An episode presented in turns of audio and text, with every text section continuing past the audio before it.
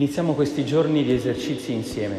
Io sono felice di essere qui con voi, non nascondo di essere anche un po' emozionato perché già rivolgere la parola a qualcuno è sempre una cosa audace. Rivolgere la parola di Dio ancora di più, soprattutto quando magari non si conosce personalmente chi ci sta davanti. Però sono davvero tanto grato perché dà anche a me l'occasione di entrare nell'avvento con un testo molto impegnativo, come vedremo un po' difficile, ma anche pieno di luce, che spero possa fare un po' breccia nei nostri cuori e prenderci per mano all'inizio di questo tempo che viviamo. Iniziamo gli esercizi. Che cosa sono gli esercizi? Sapete che l'inventore degli esercizi spirituali si chiama Sant'Ignazio di Loyola, che ha scritto anche un libro dove si spiega che cos'è questa pratica. Vi ricordo soltanto un punto che lui precisa quando qualcuno si mette a fare gli esercizi. È bene che chi fa gli esercizi, scrive Ignazio, si allontani da casa sua, e mi sembra che su questo eh, ci siamo già tutti. Saluti gli amici, i parenti e tutti i suoi affetti e si immerga, si immerga nella propria interiorità, entri nel proprio cuore al fine di recuperare l'obiettivo della sua vita, il fine ultimo, esercitando lo spirito. Questa dimensione profonda che tutti abbiamo ma che spesso non è allenata. A fare cosa? A vedere l'orizzonte della nostra vita, a vedere per quale motivo stiamo vivendo. Questo è per ricordarci che cosa facciamo in queste tre sere. Proviamo ad allenare il nostro cuore, il nostro spirito, a rimettere a fuoco qual è il fine per cui esistiamo, per cui siamo al mondo. Questo è il motivo per cui si fanno gli esercizi. Li facciamo nel tempo di avvento. Allora vorrei anche contestualizzare gli esercizi che facciamo in questo tempo liturgico che viviamo. Non so se vi siete mai chiesti qual è la differenza tra avvenire, da cui l'avvento, e divenire. La parola avvenire, advenio, vuol dire andare verso, giungere a. Invece divenire vuol dire scendere giù, come se da un principio no, vengono giù, si derivano alcune cose. La differenza può essere un po' questa. Divenire sono le cose che noi vediamo in questi giorni nei grafici, nelle statistiche. Noi con la nostra intelligenza possiamo scrutare il divenire delle cose in questi giorni no, si fa un gran parla- parlare del tema ecologico. Ecco, noi sappiamo che fra un po' di anni la temperatura del pianeta sarà surriscaldata di 1,5-2 gradi. Questo è il divenire. Le cose che con la nostra intelligenza possiamo già intravedere. L'avvenire è qualcosa di diverso, ha a che fare invece con la nostra libertà, non con le statistiche. L'avvenire ha qualcosa a che fare con l'inedito, con il rischio, con l'azzardo, con il fatto che il domani non è già scritto a tavolino dalle premesse in cui ci troviamo. Il domani è quello che sceglieremo oggi di essere e di voler essere insieme agli altri. Allora capite perché l'avvento ci serve ogni anno? Non soltanto per fare il conto alla rovescia fino a Natale, ma per ricordarci che noi non siamo soltanto divenire. La nostra vita non è determinata dalle sue premesse, la nostra vita è lanciata attraverso la nostra libertà verso un rischio, fare di noi stessi qualcosa che non sta scritto da nessuna parte, ma che noi scegliamo di voler essere. Viviamo questi esercizi in un'altra cornice che vorrei recuperare, che è quella della pandemia. Eh, bisogna dirlo per forza, ma io vorrei dirlo in modo che ci sia utile per pregare questa sera. La pandemia che cos'è? Ciò che stiamo vivendo e subendo ormai da due anni. È una piccola catastrofe. Una parola greca che vuol dire un rovesciamento, come quando un tavolo si rovescia a terra e tutto cade per terra. Quello che è successo in questi due anni è un po' questo. E noi dobbiamo chiederci se questa catastrofe, che ci obbliga a fare del, tante cose che magari non vorremmo, che ci vengono imposte, è qualcosa di mortale o di vitale. Questo è un altro esercizio che dobbiamo fare all'inizio degli esercizi. decifrare il tempo che viviamo. È soltanto una grande scocciatura, non vediamo l'ora che sia finito questo tempo di pandemia per ricominciare a vivere come prima? Oppure c'è qualcosa di più? E dico subito, attenzione, qui ci sono le facili retoriche, la facile retorica della ripresa.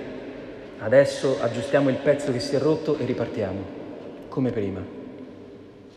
Ma c'è anche la retorica del pessimismo, del vedere il bicchiere sempre mezzo vuoto non cambierà mai niente, siamo dentro un ingranaggio che non migliorerà mai. Ecco, tra questi due estremi credo che invece c'è lo spazio per renderci conto che ogni catastrofe, come quella che stiamo affrontando, è un'occasione di rivelazione. È un po' come quando succede qualcosa tra di noi, no?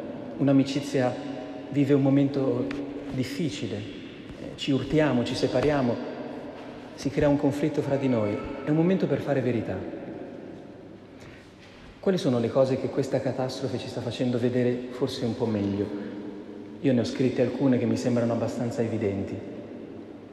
La prima è che siamo un po' tutti dei bradipi, direbbe un caro amico che si chiama Don Paolo Agliata, che ha scritto anche un libro intitolato Gesù predicava ai bradipi. Cioè siamo un po' lenti a capire quello che succede. È da vent'anni che succedono cose già previste e quando poi succedono noi ci stupiamo. Ci dicevano che sarebbe arrivato il terrorismo ed è arrivato. Ci dicevano che sarebbe arrivata una crisi finanziaria ed è arrivata. Si parlava di pandemia molto prima di due anni fa e infatti la pandemia è arrivata. Ora si parla di un mondo malato, di un problema ecologico. E che facciamo? Siamo molto lenti a cambiare. Anche quando vediamo i cartelli indicatori che ci dicono attenzione, pericolo, non andare avanti. Questo vale per il mondo, ma vale anche per la nostra vita personale. Siamo lenti e forse ce ne stiamo accorgendo, con tutte le lentezze che ora siamo obbligati a vivere per forza. Inoltre la pandemia ci ha ricordato che abbiamo tanti limiti. Sapete che in Francia il lockdown è stato definito confinement. Non parlo molto bene il francese, ma capisco che vuol dire confinamento. Ci sembrava di poter viaggiare da una parte all'altra del pianeta con grande libertà eravamo liberi di fare tutto quello che ci passava per la mente. Forse non era così. Forse siamo pieni di limiti che dobbiamo imparare a riconoscere. Un'altra cosa che la pandemia, pandemia ci sta facendo vedere è che siamo persone, non individui. Ci sembrava di poter vivere ciascuno nel proprio perimetro di libertà, no? con i propri accessori, i propri account, le proprie cose. E invece abbiamo scoperto che siamo legati gli uni agli altri persino con il respiro. Per questo ora dobbiamo mettere le mascherine che ci ricordano quanto siamo intimamente legati. Eh, è paradossale. Ci dobbiamo mettere distanti con le mascherine perché? Perché abbiamo scoperto che siamo intimamente legati e basta uno starnuto per trasmettere la vita o la morte all'altro. Questo ci ha fatto anche toccare con mano un altro tema, che siamo tanto fragili, non è vero che siamo così potenti e invincibili come ci sembrava di essere. E soprattutto l'ultima cosa, siamo mortali. Siamo destinati alla vita eterna come crediamo fin da piccoli. Ma questo non vuol dire non passare attraverso la morte. Ebbene, alla luce di questi, di questi due contesti, la pandemia e l'avvento, proviamo a fra- farci prendere per mano da questo prologo di Giovanni per vedere che cosa il Vangelo ha da dirci. Il prologo inizia con questa parola, in principio. Non so come trasmettervi il brivido di questa rivelazione. Cioè un giorno un autore sacro, ispirato da Dio, ha iniziato a scrivere il Vangelo dicendo in principio. Ci ha voluto svelare come la vita avviene fin da sempre fin dal suo principio. Capite? È come riavvolgere il nastro della storia e vedere cos'è successo all'inizio di tutto. È affascinante, è entusiasmante immaginare che abbiamo una parola che ci rivela questo. Però l'inizio, inteso in senso cronologico, è un po' sospetto, perché tutte le cose che iniziano, lo sappiamo bene, possono poi finire un giorno. E quante cose sono finite di quelle che abbiamo iniziato? Allora è importante tradurre intanto in principio in un modo migliore. Io direi all'origine. Perché all'origine ci fa capire che siamo dentro un grande processo che ha avviato Dio, non noi, e che non è destinato necessariamente a finire. L'origine dice l'inizio e l'avvio di qualcosa che è iniziato ad esistere. Ecco, Giovanni nel prologo ci svela che cosa sta all'origine dell'esistenza. E guardate che il principio dell'esistenza l'hanno cercato tutti, eh? Tutti lo stanno ancora cercando. I filosofi, vi ricordate, lo rintracciavano nell'acqua, nell'aria, nel fuoco. Ognuno ha bisogno di capire, ma dentro la realtà, se io prendo un microscopio potentissimo, che cosa c'è? Se io vado indietro e prendo la macchina del tempo e, mi chiedo all'inizio di tutto, che cosa è avvenuto? Nessuno sa rispondere a queste domande ma sono le domande che ci servono perché noi ormai siamo nel, nella corsa della vita, dobbiamo renderci conto dove stiamo andando. Per ritrovare il fine della vita bisogna guardare la sua origine, perché quando tu sai qual è la tua origine scopri anche qual è il tuo destino. Questo è il motivo per cui Giovanni scrive il prologo. Ebbene, in principio di tutto, eh, prendiamo questo microscopio potentissimo, che cosa c'è? Il verbo, che è un nome altisonante per dire la parola. Non so se vi è mai capitato di vivere questa esperienza, non so, magari vi ammalate o andate in ospedale, no? O comunque vi addormentate e durante un risveglio sentite delle voci. Forse vi sarà, o la mattina magari, no? Quando tua mamma ti grida che è ora di alzarsi. È molto bello quando tu vieni risvegliato da una parola, da una voce, cioè quando senti che attorno a te ci sono delle voci, cioè che non ci sono dei missili, degli spari, delle urla, c'è una parola. In principio c'è la parola. Ti dà subito una sensazione di casa, di familiarità, di amicizia. Giovanni dice, ma sapete com'è iniziata questa avventura del mondo che è pazzesca, che che è stranissima, non riusciamo a comprenderla fino in fondo, a partire da un brusio che era una parola. Sentite che siamo già tutti salvi? Se all'inizio non c'è né il caos né la guerra né un'aggressione, ma c'è una parola. È un po' come quando tu magari sei un po' perso nei tuoi pensieri, no? E ti accorgi che qualcuno ti sta chiamando. Oh, Roberto! E tu ti giri e ti rendi conto che qualcuno ti sta rivolgendo una parola.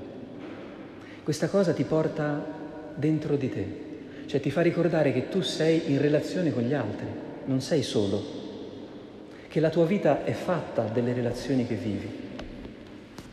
Ecco, questo è il segreto della vita, ci vuol dire Giovanni. Al principio di tutto, all'origine di questo enigma che noi chiamiamo realtà, vita umana, storia del mondo, c'è una parola. Ora la parola da una parte è la cosa più bella che esista. Ma che bello quando qualcuno ci scrive un messaggio, quando qualcuno ci chiama, quando qualcuno si rivolge a noi. E quanto è brutto quando queste cose non succedono.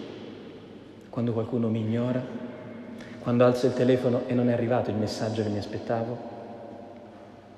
La parola è fondamentale per noi. Eppure, quanto è debole la parola? Io un messaggio posso guardarlo e ignorarlo. Io una voce posso sentirla ma far finta che non risuoni per me. Ecco, questo ci deve far venire un brivido. Dio, il creatore, ha dato origine a tutte le cose con la parola.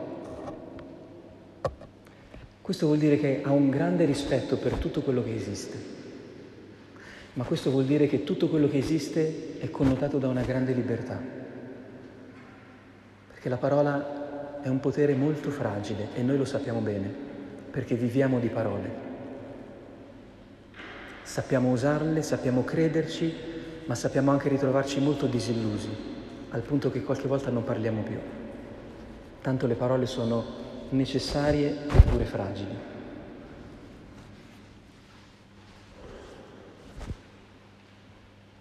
In principio era il verbo, il verbo era presso Dio e il verbo era Dio.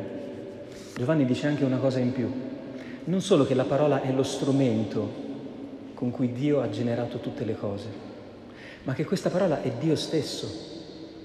Capite che qui la nostra mente comincia a vacillare. Cioè la parola che ha dato origine a tutte le cose è talmente importante che non è uno strumento soltanto, è una persona, è Dio.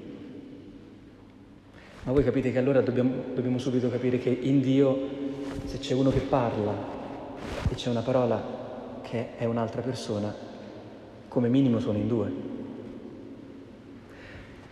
Noi veniamo non dall'uno, veniamo dal dialogo, veniamo dalla relazione. È per questo che la vita è così difficile, è così bella ma è così complessa. Sentite come spiega Giovanni questo mistero. Tutto è stato fatto per mezzo di Lui e senza di Lui nulla è stato fatto di ciò che esiste. Cioè tutto viene dalla parola e senza una parola niente esiste. Cioè tutto quello che non diventa parola, cioè relazione, è come se non esistesse. Quello che non riusciamo a portare a parola, a significato. È come una vita che deve morire, perché non diventa relazione. Questo lo collegherei a quello che dicevamo prima nei confronti della pandemia, che ci ha fatto ricordare che siamo relazione, non siamo delle isole. Ecco, le relazioni per noi, di cui le parole sono espressione, l'espressione più autentica, non è qualcosa che possiamo decidere di attivare oppure no. Capite? La relazione non è, ma sì, oggi vivo qualche relazione, ma potrei anche farne a meno. No, le relazioni ci definiscono. Noi siamo soltanto le relazioni che stiamo vivendo. Da soli non esistiamo. Questa cosa dell'individualismo che la pandemia ha smascherato è una pura ideologia. Nessuno può esistere da solo. Davanti a uno schermo, da solo, tu puoi solo morire, non vivere. Perché tu sei fatto per stare davanti al volto di un altro, ascoltare la sua parola e rivolgere a lui la tua parola. Questo ti costituisce persona.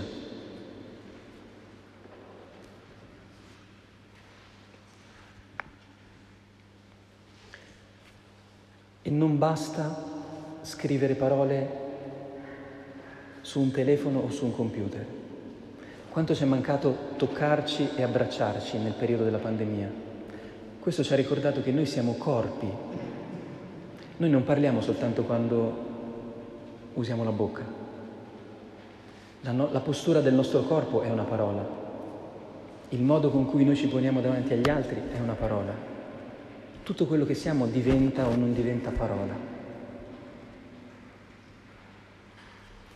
Allora, ecco questo è il, San Giovanni ci vuol dire, è il principio della salvezza. All'origine c'è la parola, la parola è Dio, Dio è parola, Dio è relazione. E questa cosa, guardate, è semplicemente un fatto. È così, anche quando noi non ce ne accorgiamo, anche quando magari siamo tentati di negarlo e ci chiudiamo nella solitudine perché fa troppa fatica andare verso l'altro, fa troppa fatica riaprire dei rapporti che magari si sono incrinati troppo. Ma noi restiamo strutturalmente legati agli altri. C'è un autore che si chiama Pannikar, un gesuita indiano molto, eh, molto particolare, che è riuscito un po' a coniugare la, la spiritualità nostra cristiana d'Occidente con le spiritualità orientali, che parla di interindipendenza. È molto bella, è quasi paradossale. Indipendenza ci farebbe immaginare che noi siamo da soli, no? siamo autonomi, ma inter vuol dire che dobbiamo stare in relazione con gli altri. Ecco, quello che ci dice la pandemia e il prologo di Giovanni è questo. La pandemia ci ha ricordato che non siamo indipendenti. Il prologo di Giovanni ci ricorda che siamo interindipendenti. Cioè la relazione non annulla la nostra individualità, anzi, le permette di svilupparsi. E dicevo, questa, questo è vero anche se noi non ce ne accorgiamo. È quello che San Giovanni tenta di dire nel versetto successivo. In lui era la vita e la vita era la luce degli uomini. Cioè San Giovanni dice, questa origine della, della realtà è una vita. La vita viene dalla parola, viene dalla relazione. Questa è l'unica vita che esiste, non ce n'è un'altra. Allora questo in che senso ci può dare speranza? Questa è come una luce, se noi la sappiamo riconoscere. Il fatto che noi esistiamo per le relazioni che ci hanno definito e ci definiscono adesso è il motivo per cui possiamo sperare di essere salvi ora e anche domani. Non siamo soli e non lo saremo mai. Ci sono gli altri, anche quando non li vediamo, anche quando ci sembrano lontani, altrimenti saremmo già morti. Delle cose importanti non è necessario accorgersene immediatamente, è importante che ci siano eh, del tuo intestino adesso non è che te ne stai accorgendo, ma c'è e ti permette di mangiare e di digerire. E così il fatto che siamo esseri in relazione. Al punto che San Giovanni può dire questa cosa. La luce splende nelle tenebre e le tenebre non l'hanno vinta. Allora attenzione, eh? qua vi chiedo un ultimo eh, momento di, di lucidità per ascoltare questo punto che forse è il più importante. Noi tante volte abbiamo l'impressione di essere tra le tenebre e la luce, cioè dentro una specie di dualismo. Per questo ci sentiamo spesso smarriti, ci sentiamo come tirati no? un po' dalla parte della felicità e un po' dalla parte della tristezza. E andiamo in depressione perché non sappiamo quale sarà il nostro destino, vediamo qualcuno che è felice e noi che a volte cadiamo invece nello sconforto. Il prologo di Giovanni ci dice che noi veniamo soltanto dalla luce e dalla vita. Vedete com'è precisa la scrittura? La luce nelle tenebre splende. Le tenebre sono definite come una circostanza in cui la luce ha modo di manifestare tutta la sua potenza. Non c'è la luce e le tenebre, non esiste questo scenario. All'origine della vita c'è solo la luce, c'è solo la comunione, la parola, la relazione. Quindi noi nella vita possiamo anche sbagliare, possiamo anche chiuderci in noi stessi, ma non possiamo mai perdere. Le tenebre non possono vincerci, non possono negare quello che Dio ha stabilito, che noi siamo insieme, noi siamo fratelli, noi siamo già uniti, anche se ogni tanto non riusciamo a manifestarlo, a mostrarlo, ma è già così. Immaginate di essere incordata in montagna, un conto è immaginarti che sei da solo su una parete e stai per cadere. Un conto è leggere la tua vita come se fossi legato a una cordata di persone, che anche se tu non te ne accorgi ti tiene nei momenti in cui tu vacilli. Questo, dice San Giovanni, c'è all'origine. Il mistero della vita è una comunione già presente, già vera. C'è stato un, un momento in cui i discepoli hanno sperimentato questa frase, la luce splende nelle tenebre.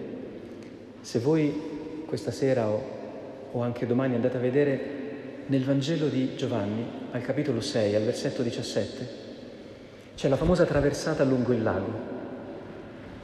Gesù ha fatto la moltiplicazione dei pani e dei pesci, lo vogliono far diventare re, ma lui se ne va sul monte a pregare perché capisce che è una tentazione. I discepoli prendono la barca e vanno nel lago e c'è scritto si era fatto ormai tenebra, scuro. Ma secondo alcuni manoscritti il testo dice addirittura e la tenebra aveva afferrato i discepoli, perché Gesù non c'era più con loro. Quel brano dice che i discepoli gridano, Gesù si rende presente a loro, non c'è scritto che sale sulla barca, leggetelo con attenzione c'è scritto e volevano prenderlo con loro sulla barca e la nave arrivò alla riva. I discepoli hanno sperimentato nella loro vita tante volte che la loro barca stava come per affondare. Ma l'invocazione di Gesù, la presenza invisibile del Signore, gli ha fatto scoprire una cosa che noi oggi chiamiamo con un termine un po' più moderno, resilienza. Non so se sapete cos'è questo termine usato e anche un po' abusato oggi. Viene dalla scienza dei materiali. È la capacità che hanno i materiali di resistere e ritrovare una nuova forma quando vengono a contatto con qualcos'altro. Mm? Questo termine viene usato oggi dalle scienze umane per dire che la resilienza è una capacità che abbiamo anche noi esseri umani. Durante le difficoltà, quando la vita ci sperona o tenta di capottarci come fossimo una barca sul mare, noi possiamo scoprire di essere resilienti se ci ricordiamo che c'è una luce in noi, la luce della comunione. Cos'è la resilienza? Che è questa luce che nelle tenebre splende. Io oggi ho provato a farlo, mi sono fatto una barchetta col sughero e ho provato ad affondarla nell'acqua, no? Sapete che non si riesce. In un modo o nell'altro torna su la barca. Ecco, la resilienza è la nostra capacità di rimetterci in navigazione, anche quando la vita tenta di affondarci. Però dobbiamo fare attenzione a non farlo in modo ingenuo. Vi leggo un verso di una poesia di Ungaretti che dice così. Si intitola Allegria di naufragi. E subito riprende il viaggio come dopo il naufragio, un superstite, lupo di mare. E subito riprende il viaggio come dopo il naufragio, un superstite, lupo di mare.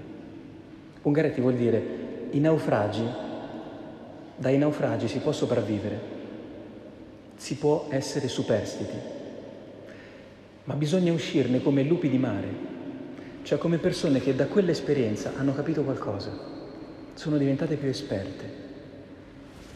Non semplicemente sopravvivere, ma decidere per una vita più grande, avendo capito che ci sono delle complessità e delle difficoltà nella vita che noi non sappiamo maneggiare subito.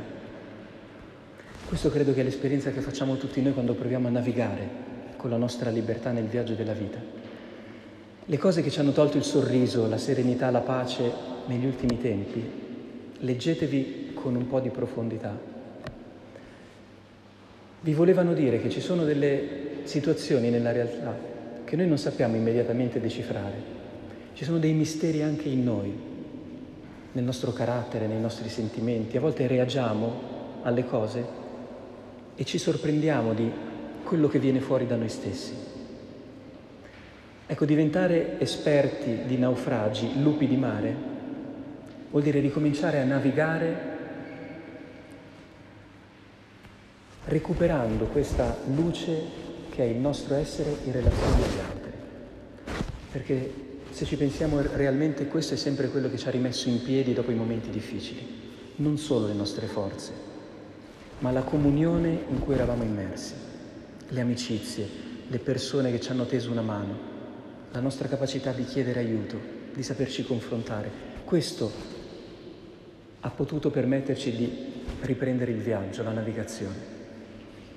E questo è ciò che in questo tempo di pandemia e in questo tempo d'avvento siamo chiamati a fare per sfuggire dalla statistica, dall'algoritmo che ci dice che siamo dentro un ingranaggio e ricominciare a sognare una vita più grande.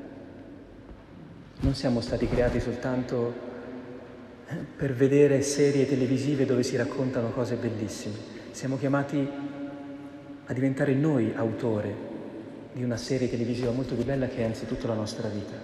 L'avvento ci serve per questo.